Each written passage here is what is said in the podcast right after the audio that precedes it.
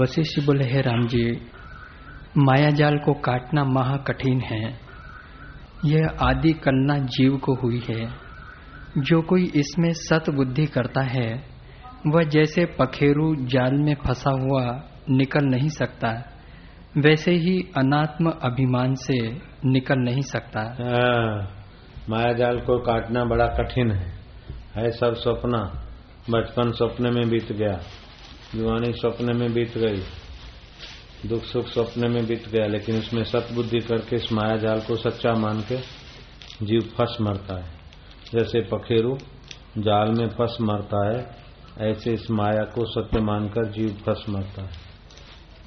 इसलिए इससे निकलना बड़ा कठिन है। दृढ़ अभ्यास करें।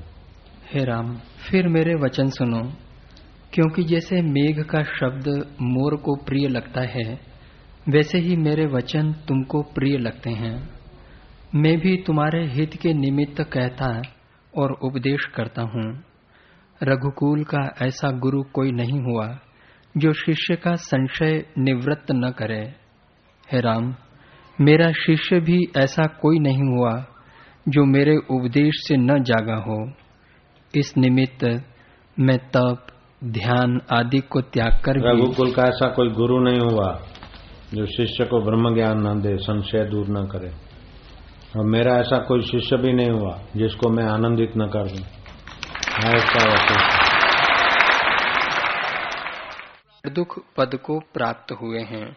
सदा दिवाली संत की आठों पर आनंद अकल मता के उपजा जिन्हें इंद्र को रंग।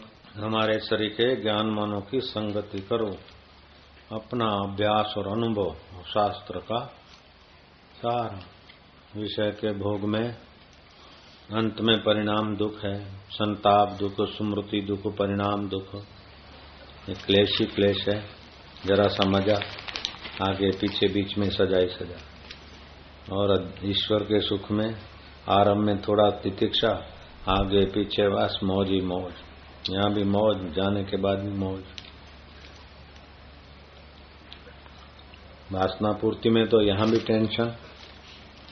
शक्तिहीनता, जड़ता, पराधीनता और अंत में भी नरकों में भटको। और वासना निवृत्ति में स्वाधीनता, शक्ति संपन्नता, प्रसन्नता, उदारता, आत्ममस्ती। भोगी उदार नहीं हो सकता। जिसको भोगना ही है, वो उदार कैसे होगा? उदार तो ज्ञानी होता, त्यागी तो उदार होता है। त्याग नहीं तो उदारता कहाँ से आएगी? जितने अंश में त्याग है, उतने अंश में उदारता निखरेगी। त्यागात शांति निरंतरम। त्याग से निरंतर शांति। संग्रह से निरंतर टेंशन। यहाँ तक कि अपने देह अध्यास का भी त्याग कर दे। मन इंद्रिय बुद्धि को भी प्रकृति का मान के त्याग। उसी समय ब्रह्म। हे राम जी, मैंने अध ऊर्ध सर्व स्थान देखे हैं। सब शास्त्र भी देखे हैं और उनको एकांत में बैठकर बारंबार विचारा भी है। शांत होने का और कोई उपाय नहीं। चित्त का उपशम करना ही एकमात्र उपाय है, जो तू सहस्त्र वर्ष दारुण तप करे, अथवा लीलावत आपको शिलासम चूर्ण करे, समुद्र में प्रवेश करे, बड़वाग्नि में प्रवेश करे, गड्ढे में गिरे खड़क धारा के सम्मुख युद्ध करे, अथवा सदाशिव, ब्रह्मा, विष्णु या बृहस्पति दया करके तुझे उपदेश करे, और पाताल, पृथ्वी, स्वर्ग इत्यादि और स्थानों में भी जावे तो भी संकल्प का उपशम करना ही एकमात्र कल्याण का उपाय है, और कोई नहीं। क्या सुंदर बात है, सार बात है। चाहे खड़े माना तलवारों से भिड़ भिड़ के कट मरे, चाहे खड़गों से दुनिया भर के योद्धाओं को बदमाशों को काट डाले, चाहे पृथ्वी का राज वैभव पाले, चाहे स्वर्ग में जाए, चाहे ब्रह्मा, विष्णु, महेश तीनों दया करे। और दया करके स्वर्ग या नश्वर चीज़ नहीं, दया करके ब्रह्म ज्ञान का सत्संग सुना दे। फिर भी मन को शांत के बिना परम कल्याण नहीं होता। हे राम जी ज्ञान संविद की और ही वृत्ति रखना, जगत की ओर न रखना। ऋषि को हाथापाई करके रिझा लिया के हमारे नगर में आओ। आखिर महर्षि सहमत हो गए। गाँव के लोगों ने, नगर जनों ने अपनी गली गुंची को दुल्हन की नहीं सजाया। जो कुछ मैदान मैदान जो जगह होगी, उधर भी साफ़ सफ़ाई किया। टिकटिकी लगा के लोग देखे तो अभी आएँगे अभी आएँगे। मंच बनाया, सजाया सजाया और महर्षि, अब आएँगे अब आएँगे, आए। टिकटिकी लगाए, निगाहों को संतोष हुआ। महर्षि मंच पे बैठे। और कोई सत्संग में दो वाचन कहे। तो ऐसे कोई वचन कहे कि लोगों ने खूब तालियाँ बजाई। तो महर्षि चुपके से उतर गए और खूब धरती पे बैठ के रोए। लोग हैरान हो गए। जैसे आत्मरामी संत और ऐसा तो हमारे से क्या गलती हुआ कि संत महापुरुष रो रहे बोले बाबा जी क्यों रोते हैं? क्यों बोले, कुछ नहीं बोले फिर बता बोले, मैं भगवान से बिछड़ गया, सत्य से दूर चला गया। बोले महाराज ऐसे कैसे? बोले, संसारी लोग तो कल्पनाओं में जीते असत में जीते मेरे से कुछ ऐसा कहा गया जो तुमको अच्छा लगा है। जो जहाँ होता है, वहाँ की बात उन्हें अच्छी लगती तो तुम असत संसार में जीते हो, और तुमने तालियाँ बजाई, उसका मतलब मैं तुम्हारे झुंड में आ गया। तुमको मेरी बात जच गई है।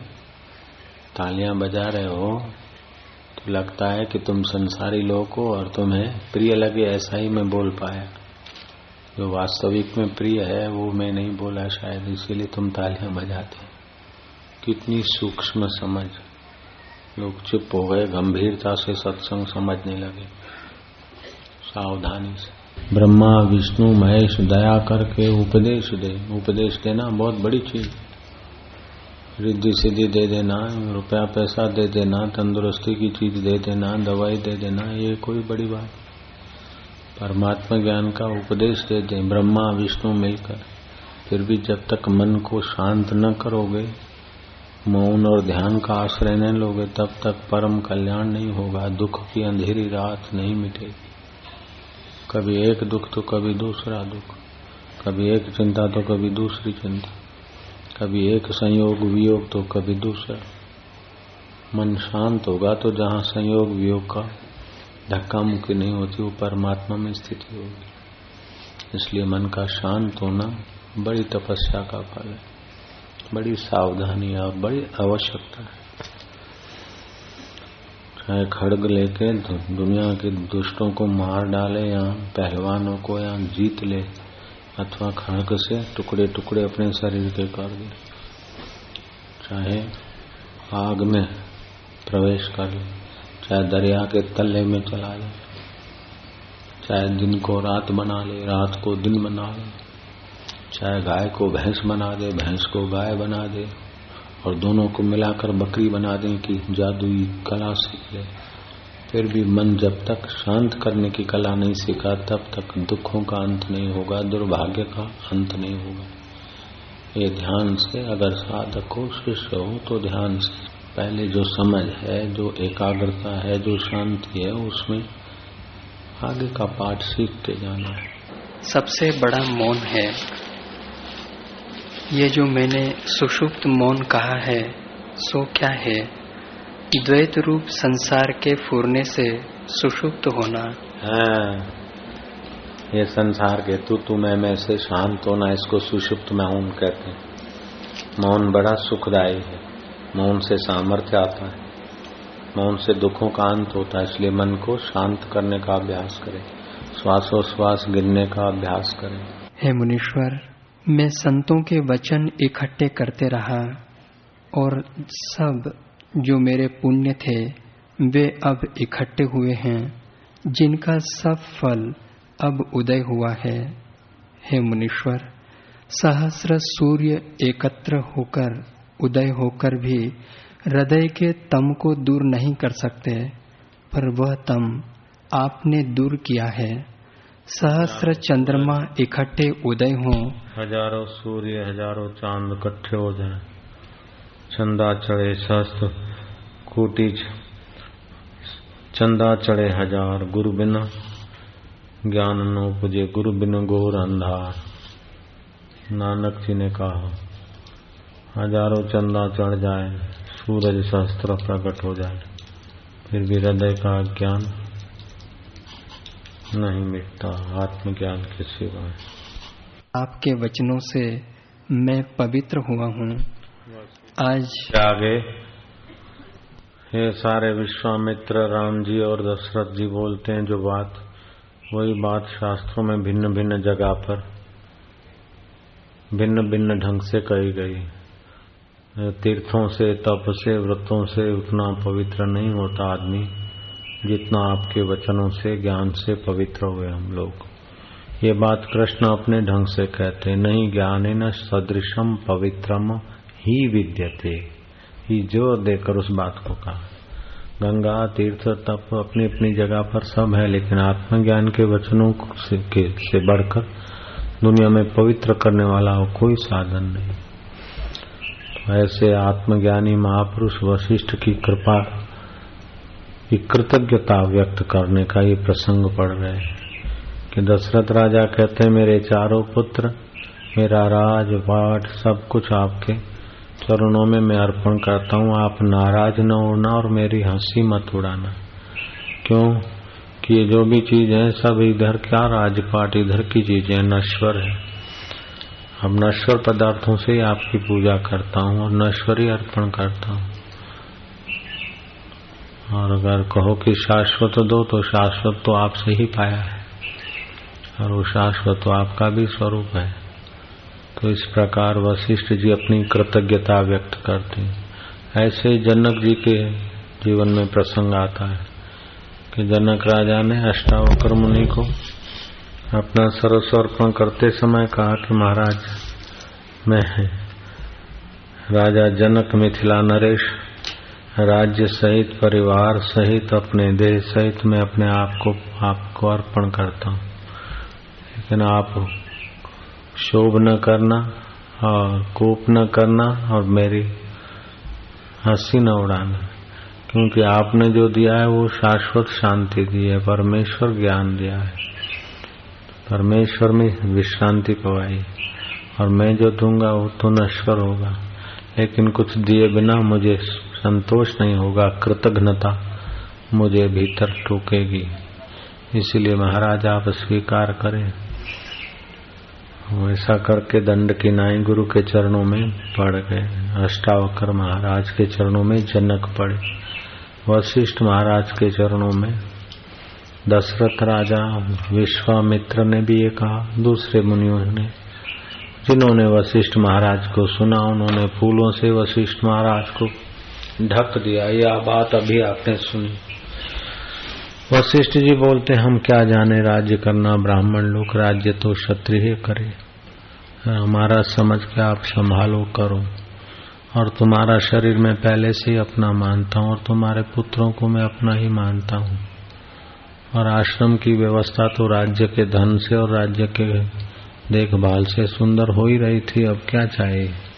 हम तो आपके प्रणाम से ही संतुष्ट हैं। शिष्य को ऐसा चाहिए कि गुरु को सब कुछ दे। गुरु को ऐसा चाहिए शिष्य का कछु न ले। फिर भी लेते हुए देखते तो शिष्य के चित्त को औदार्य सुख से भर देते और एक की चीज़ दूसरे को प्रसाद रूप में चली जाती। तो शुभ कर्म हो जाता है। यज्ञोदानम तपश्चर्या पावनाणी मनीषा। यज्ञ दान और तप से बुद्धि पवित्र होती है। पवित्र बुद्धि में परमात्मा विश्रांति, परमात्मा ज्ञान परमात्मा आनंद उभरता है। ये न केन, ये न के न प्रकार दान की न कल्याण। जैसे कैसे भी दान से कल्याण होता है तो दान लेना, विद्या पढ़ना, पढ़ाना, चीज़ लेना, देना है शुभ होता है तो होता है। मना करते कई बार बोर्ड भी लगा दिया, लेकिन आपका दिल नहीं मानता, इसलिए फिर हमको भी दुकानदारी करनी पड़ती है। ये लो ये लो, ये दो ये दो। इस दुकानदारी में भी जब उसकी याद और उसके निमित्त मिल जाता है तो फिर बोझा नहीं लगता, वरना है तो बोझा ही हो। जाए इतना सारा ढेर लो, इतना सारा ढेर बनवाओ, पहले कराओ, दो ये फिर भी बोझा ईश्वर के निमित्त है तो वो बोझा ही नहीं है। एक सेवा हो जाती है, सेवकों की सेवा हो जाती है, आपकी भी सेवा हो जाती है, हम लोगों की भी हो जाती है। उद्देश्य तो यही है कि नश्वर चीज़ों में आसक्ति मिटती जाए। बांट के खाएँ, बांट के। एक दूसरे की भलाई में लगे लगाए। तेन त्यक्ते न भुंजिता माँ कश्चित से धनम जब ईश्वर से सब सारा संसार उत्प्रोत है, वास्तविक गहराई में जैसे फ़ैन, बुलबुले जहाग भिन्न भिन्न है, उनकी गहराई में शांत उदधि है, लेकिन उसकी अनुभूति के लिए मन का उपशम होना बहुत ज़रूरी है। राम जी सुनते थे, फिर रात को घंटों भर सुने हुए का विचार करते थे। दशरथ राजा भी मन शांत करते थे उन वचनों में। सुना उसे दस गुना विचार करे, दस गुना मनन, सुना उसे दस गुना मनन करे, मनन किया उसे दस गुना नित्य ध्यासन करे। तो काम बन जाता है तो उनका काम बन गया और गदगद होकर कृतज्ञता व्यक्त करने लगे। वशिष्ठ जी भी कहते थे कि मेरा ऐसा कोई शिष्य नहीं। हे राम जी, जो शिष्य में गुण चाहिए, क्षमा, संयम, सादगी, पवित्र आहार, व्यवहार, अहिंसा, अस्तेय, ब्रह्मचर्य, ये जो शिष्य में सदगुण चाहिए, वो तुम में है और गुरु में जो सामर्थ्य चाहिए। हाथ में आमले की नाई, अपने अंताकरण में चैतन्य का यूँ अनुभव होता है। जैसे भोजन किया है तो किसी से पूछेगा थोड़ी कि मेरी भूख मिटी कि नहीं मिटी। हाथ में लड्डू है तो किसी से पूछने थोड़ी जाएगा कि मेरे हाथ में लड्डू है कि नहीं। ऐसे ही परमात्मा का अनुभव किए हुए वशिष्ठ महाराज थे। हस्त मलकवत। हाथ में आंवला है, वैसे ऐसे ही परमात्मा तत्व का अनुभव। जगमग जगमग, चित्त में जब उठत बैठ तो ही उठाने, कत कबीर हम उसी ठिकाने। जिस सुख में भगवान ब्रह्मा जी, भगवान विष्णु, भगवान शिव रमण करते रहते, वो सुख इस मरण धर्मा शरीर में पाकर दूसरों को सुख के तरफ़ ले जाना, ये इससे बढ़कर कोई सेवा हो ही नहीं सकती। अन्न, फल से अन्न से, फल से धन से, औषधियों से सेवा किया लिया, लेकिन जब तक उद्देश्य ब्रह्म ज्ञान नहीं बनाया, परमात्मा प्राप्ति नहीं बनाया तो पुण्य हुआ सेवा का और वो पुण्य के बल से स्वर्ग में गए। नहीं, पुण्य ईश्वर प्राप्ति के लिए अंतकरण शुद्ध हो। अष्ट सिद्धि नवनिधि भी जीवन का उद्देश्य नहीं होना चाहिए। धन जीवन का उद्देश्य नहीं, यश जीवन का उद्देश्य नहीं, योग सामर्थ्य जीवन का उद्देश्य नहीं। जीवन का उद्देश्य जीवन दाता पर ब्रह्म परमात्मा, अपना आत्मा है, इस प्रकार की अनुभूति। ऐसा होना चाहिए। ऐसा जिनका उद्देश्य है, राम जी, राम के पिताजी, और फिर वशिष्ठ महाराज, जिनको हस्तमलकवत परमात्मा का अनुभव है, ब्रह्म का। उनके सत्संग की चर्चा आप सुन रहे हैं। बड़ा कल्याण हुआ है कि चित्त का वियोग हुआ और इससे दृश्य फूरने का भी अभाव हुआ है। हाँ बड़ा कल्याण हुआ कि चित्त का वियोग हुआ। चित्त में जो कुछ आता था समझते थे कि मैं बोलता हूँ मैं खाता हूँ मैं सोचता हूँ। अब पता चला कि चित्त का फूरना है मैं मैं मैं मैं मैं को भी देखने वाला हूँ। मन की मैं मैं है, विचारों की मैं मैं तो तू है, इंद्रियों की दौड़ है, मन की दौड़ है, बुद्धि के निश्चय बदलते, उसको भी देखने वाला मैं इस चित्त से ही अलग हूँ। बड़ा कल्याण हुआ कि चित्त का वियोग हो गया। चित्त के साथ जुड़कर कर्म बंधन में पड़े थे। अब चित्त का वियोग हो गया आपके सत्संग रूपी अमृत से। बड़ा कल्याण हुआ, बड़ा मंगल हुआ। मुनीश्वर दृश्य फूरने का भी अभाव हुआ है और मैं अचित चिन्मात्र पद को पा गया हूँ। संसार रूपी अंध मार्ग से थका हुआ मैं अब विश्राम को प्राप्त हुआ हूँ। अब मैं पहाड़ की तरह अचल हो गया हूँ। अब अचल हो गए दुखाया तो भी जैसे तिनके पहाड़ को नहीं गिरा सकते। और जगह तो बरसात पड़ती तो कीचड़ कर देती, फैलाना कर, लेकिन दरिया में कितनी भी बरसात पड़े तो दरिया को क्या करे? समुद्र को। तिनखे पहाड़ को क्या उड़ा के ले जाएँगे? ऐसे ही अब मैं अचल दृष्टा, भरता, भोक्ता, महेश्वर स्वभाव में जग गया हूँ। चित्त का वियोग हो गया। चित्त में ही दुख, सुख, लाभ, हानि, पुण्य, पाप के संस्कार उभरते तो ज्ञानी के चित्त का वियोग हो जाता है, सारे संस्कार बाधित हो जाते हैं। ऐसे ज्ञान को उपलब्ध हुए। परागति पराकाष्ठा। हे मुनीश्वर आपने बहुत सी युक्तियों से दृष्टांत देकर मुझे जगाया है। सीपी में रूपा मृग तृष्णा का जल रस्सी में सर्प आकाश में दूसरा चंद्रमा और नाव पर नदी के किनारों का चलते दिखना जल में तरंग स्वर्ण में भूषण वायु का फूरना गंधर्व नगर संकल्पपुर आदि दृष्टांत कहे हैं। जिनसे मैंने आपकी कृपा से यह जान लिया कि आत्म सत्ता से भिन्न कुछ भी नहीं है। हाँ, हाँ। आपने कृपा करके ऐसे ऐसे दृष्टांत दिए कि मेरी भ्रांति दूर हो गई। जैसे मरुभूमि में दूर से जल दिखता है नजीक जाओ तो कुछ भी नहीं। ऐसे ये जगत ये सपने जैसा है। जैसे रात्रि का स्वप्न सच्चा लगता है, बदलता जाता है, ऐसे ही बदलता जाता वशिष्ठ बोले, है राम जी, कभी वसंत ऋतु भी सुख का स्थान हो, नंदन वन भी सुख का स्थान हो, उर्वशी आदिक अप्सराएँ पास हो, चंद्रमा निकला हो, कामधेनु विद्यमान हो, और इंद्रियों के सारे सुख प्राप्त हो तो भी वह शांति नहीं प्राप्त होगी। जो ब्रह्म ज्ञानी संतों के साथ प्राप्त होती है। हे राम जी बोलो। पूनम की रात तो सोने की, खाट रेशम की नवारो अप्सरा आकर चरण चंपी करे तो गले लगे। पानी मांगे तो दूध का प्याला भर भर पिला है कंठ लगे, फिर भी वो निर्दुख सुख नहीं मिलता जो संतों के चरणों में बैठ के मिलता है और ज्ञान मिलता है।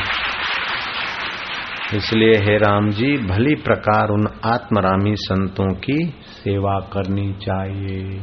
कृतघ्न नहीं होना चाहिए, कृतज्ञ होना चाहिए। तो ये कृतज्ञता व्यक्त करने के लिए भी व्यास पूर्णिमा का पर्व बड़ा महत्व का। इस पर्व को आना या अपनी कृतज्ञता व्यक्त करना बड़ा भारी पुण्य का काम होता है। हाँ जी। हे राज जी, ज्ञानवान सर्वदा नमस्कार करने और पूजने योग्य हैं। हाँ, जिसको आत्मज्ञान हुआ वो नमस्कार करने पूजने योग्य। ब्रह्मज्ञानी गुरु को ब्रह्म ज्ञान हुआ उसको ईश्वर रूप होकर के उसका उपदेश लेते उसकी आज्ञा के अनुसार चलते और ज्ञान पा लेते थे। बाद में रजोगुण तमोगुण बढ़ गया। फिर देखा तो अहरे गहरे भी ब्रह्मज्ञानी बन जाते हैं और लोग भी सच्चे ब्रह्मज्ञानी में भी शंकाएँ करने लगते और मन माना करना पड़ता। इसीलिए ब्रह्मज्ञानी साइड मार गए। उन्होंने मूर्तियाँ लाकर रख दी, जाओ, सिर पटकते पटकते, बारह साल भजन तप करो, कुछ शुद्धि होगी, तब कोई ज्ञानी मिलेगा। जब तक ज्ञानी गुरु नहीं मिलता, तब तक भगवान की सेवा, पूजा करो, तीर्थों में जाओ, कहीं नाक रगड़ो कहीं झक मारो। अभी हृदय शुद्ध होगा, तड़प होगी भगवान को पाने की तो गुरु की ज़रूरत पड़ेगी, तभी कोई गुरु मिलेगा तो कदर भी करेगा मुफ़्त में गुरु मिल जाएगा तो कदर क्या करेंगे? ये तो सतयुग में मूर्ति पूजा नहीं था। त्रेता में भी नहीं था। द्वापर में, संगम युग में। द्वापर त्रेता के संगम में ये मूर्ति पूजा की परंपरा चली। पौराणिक पौराणिक युग चला। और आज तक जो भी मूर्ति के भगवान है, वो ब्रह्म ज्ञानियों के बेटे हैं सब। ये आम आदमी को नहीं सुनाया जाता। लेकिन साधकों को तो सुनाना ही पड़ता है सत्य। ये जो भी देवी देवता और भगवान है, वो सारे के सारे ब्रह्मवेता महापुरुषों के मानसिक पुत्र हैं। उन ब्रह्मवेताओं ने समाज को उन्नत करने के लिए मन से उन भगवत तत्व की भावना की। और फिर ऐसा ऐसा भावना करे फिर वो भावना आर्किटेक्टों ने, उसने उसने फोटोग्राफरों ने लेकर शिवाकाशी में छपाई और भगवान। ये सब ब्रह्मवेताओं के मानस पुत्र हैं सारे, उपासना केंद्र। जो भी किसी भी मत मज़हब में हो, फिर भी बहुत अच्छा है। ये कृष्ण की मूर्ति देखकर आह्लादित होते हैं, आनंदित होते शिव मूर्ति, कृष्ण मूर्ति, राम मूर्ति की भावना करके धीरे धीरे मन शुद्ध करते तो मूर्ति जिससे मूर्तिमान है, उस अमूर्त के तरफ़, सत्संग की तरफ़ चल पड़ेगा।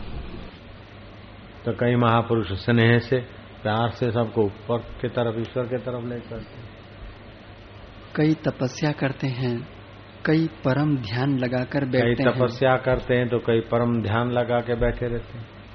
तो कई परम उपदेश करते रहते हैं। कई ऐसा दुकान लगा के बैठ जाते हैं हर चीज़ मौजूद है है ऐसा दुकान तैयार है। हाँ जी।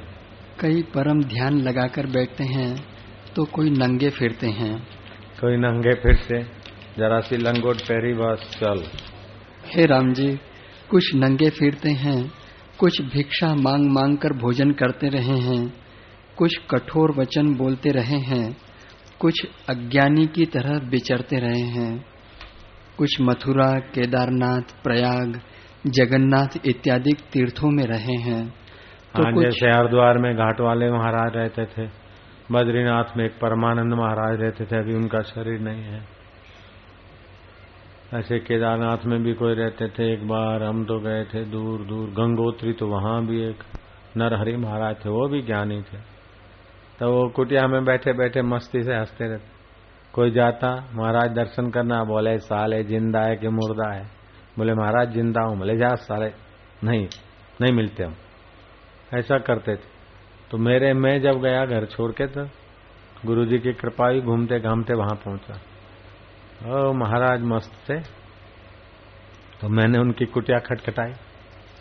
हरिद्वार नहीं, उत्तरकाशी नहीं, उससे भी आगे। उस समय तो पैदल जाना पड़ता था। तो हमने कुटिया खटखटाई, बोले, कौन है? मैं क्या, मुर्दा? नहीं उसने बोला, अरे, कौन हो? तो मैंने जवाब नहीं दिया। बोले, कौन हो? मुर्दा है कि ज़िंदा? मैं क्या ज़िंदा क्यों आएगा? मुर्दा ही आते हैं मुर्दों के पास। हमने पहले से जाँच कर दी थी कि वो महाराज कौन से स्वभाव के। तो बोले वो ऐसा बोलते थे मैं क्या मुर्दों के पास मुर्दे ही आते हैं? जिंदे क्यों आए? जिंदों को क्या मिलेगा इधर?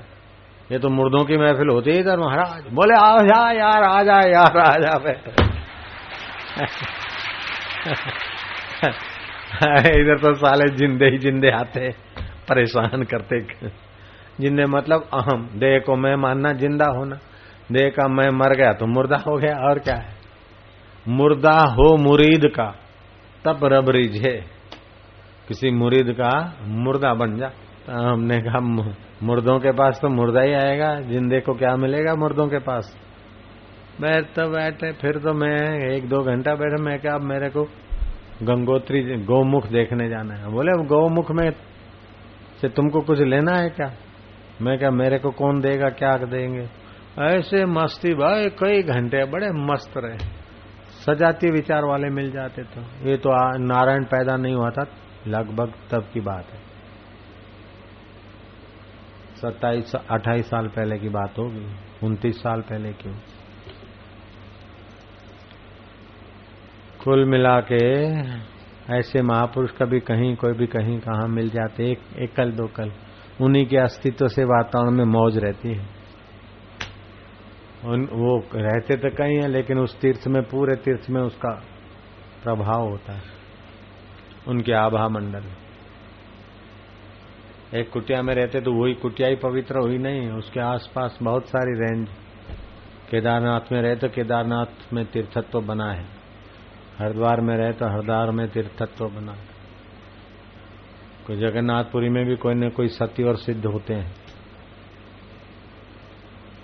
हर बड़े इलाके में, पवित्र जगह में कहीं न कोई सत्य और सिद्ध है, तभी यह धरती टिकी।